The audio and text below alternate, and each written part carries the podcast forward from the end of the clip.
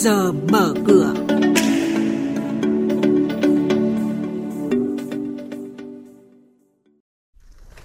Thưa quý vị và các bạn, chuyên mục Trước giờ mở cửa có những thông tin đáng chú ý sau. Ngân hàng Thế giới dự báo giê đê pê năm hai không hai mốt của Việt Nam sẽ tăng bốn phẩy tám phần trăm.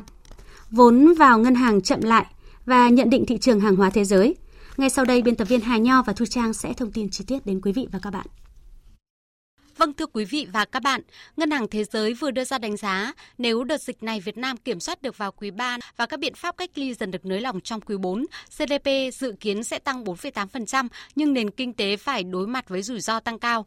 World Bank cũng đưa ra dự báo kinh tế Việt Nam có khả năng phục hồi với tốc độ tăng trưởng giê đê pê trước đại dịch ở mức sáu phẩy năm đến bảy phần trăm từ năm hai không hai hai trở đi. Lãi suất tiền gửi ngân hàng ở mức thấp được cho là nguyên nhân khiến cho dòng tiền chuyển hướng sang các kênh đầu tư khác có cơ hội đạt mức sinh lời cao hơn như là cổ phiếu, vàng, bất động sản, trái phiếu doanh nghiệp.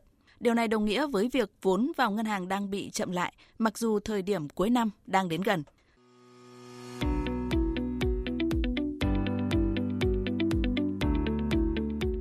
Quý thính giả đang nghe chuyên mục Trước giờ mở cửa phát sóng trên kênh Thời sự vê vê một từ thứ hai đến thứ sáu hàng tuần trong theo dòng Thời sự sáng. Diễn biến thị trường chứng khoán, biến động giá hàng hóa được giao dịch liên thông với thế giới trên Sở Giao dịch Hàng hóa Việt Nam. Nhận định, phân tích sâu của các chuyên gia tài chính, cơ hội đầu tư được cập nhật nhanh trong Trước giờ mở cửa. Sau đây là thông tin hoạt động của doanh nghiệp niêm yết. Sở Giao dịch Chứng khoán Thành phố Hồ Chí Minh đã có thông báo chính thức về ngày giao dịch đầu tiên của cổ phiếu Ngân hàng Thương mại Sài Gòn Hà Nội ét hát bê. Trên sàn Thành phố Hồ Chí Minh. Theo đó, ngày giao dịch đầu tiên của cổ phiếu ét hát bê trên sàn này là ngày mười một tháng mười năm nay. Giá tham chiếu là giá đóng cửa phiên giao dịch của cổ phiếu ét hát bê trên sàn Hà Nội với biên độ dao động là cộng trừ bảy phần trăm. Tổng Công ty Cổ phần Bảo hiểm Petrolimex, Pjico, mã chứng khoán là pê giê i vừa công bố dự kiến phát hành gần hai mươi hai phẩy mười tám triệu cổ phiếu thưởng, tỷ lệ hai mươi lăm phần trăm. Cổ đông sở hữu một trăm cổ phiếu được nhận về hai mươi lăm cổ phiếu mới, giá trị phát hành theo mệnh giá gần hai trăm hai mươi hai tỷ đồng, thời gian thực hiện trong năm nay. Giá cổ phiếu pê giê i phiên gần đây giảm xuống mức hai mươi bảy nghìn hai trăm đồng một cổ phiếu. Sau khi phát hành thành công thêm gần tám trăm triệu cổ phiếu cho cổ đông hiện hữu, Tổng Công ty Hàng không Việt Nam, Việt Nam Airlines, mã chứng khoán là hát vê en đã đảm bảo điều kiện niêm yết trên sàn Thành phố Hồ Chí Minh. Như vậy, với việc tăng vốn thành công gần tám nghìn tỷ đồng, Việt Nam Airlines thoát âm vốn chủ sở hữu. Trên thị trường chứng khoán, thông tin giá dầu thế giới tăng mạnh lên tám mươi đô la Mỹ một thùng đã giúp cổ phiếu dầu khí trở thành tâm điểm khi thu hút dòng tiền với hàng loạt mã tăng mạnh. Sắc xanh cũng bao trùm phần lớn các nhóm bất động sản, xây dựng, thép, ngân hàng, chứng khoán. Thanh khoản thị trường có phần sụt giảm với giá trị giao dịch ba sàn đạt gần hai mươi hai nghìn tỷ đồng.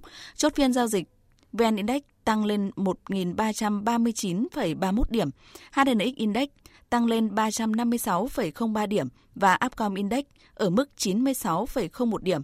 Đây cũng là mức khởi động thị trường trong phiên giao dịch sáng nay. Tiếp sau đây là thông tin thị trường hàng hóa thế giới, giao dịch liên thông trên Sở Giao dịch Hàng hóa Việt Nam. Giá dầu vẫn duy trì đà tăng trong phiên hôm qua. Cụ thể, giá dầu thô vê kép tê i tăng lên mức bảy mươi sáu đô la một thùng và giá dầu Brent dao động quanh mức bảy mươi chín đô la một thùng. Đà tăng của khí tự nhiên và lo ngại về thiếu hụt năng lượng đã kéo dầu thô tiến gần đến mốc tám mươi đô la một thùng. Cơn sốt của giá các mặt hàng năng lượng đang được thúc đẩy từ những lo ngại về thiếu hụt năng lượng trong mùa đông và hậu quả của nó đối với nền kinh tế toàn cầu. Hiện tại, tồn kho khí tự nhiên của Liên minh châu Âu đạt mức hai nghìn bảy trăm bảy mươi tư tỷ feet khối, thấp hơn mười sáu phẩy bảy phần trăm so với trung bình năm năm. Vấn đề trở nên đặc biệt nghiêm trọng đối với những khu vực mà dự trữ khí tự nhiên yếu kém.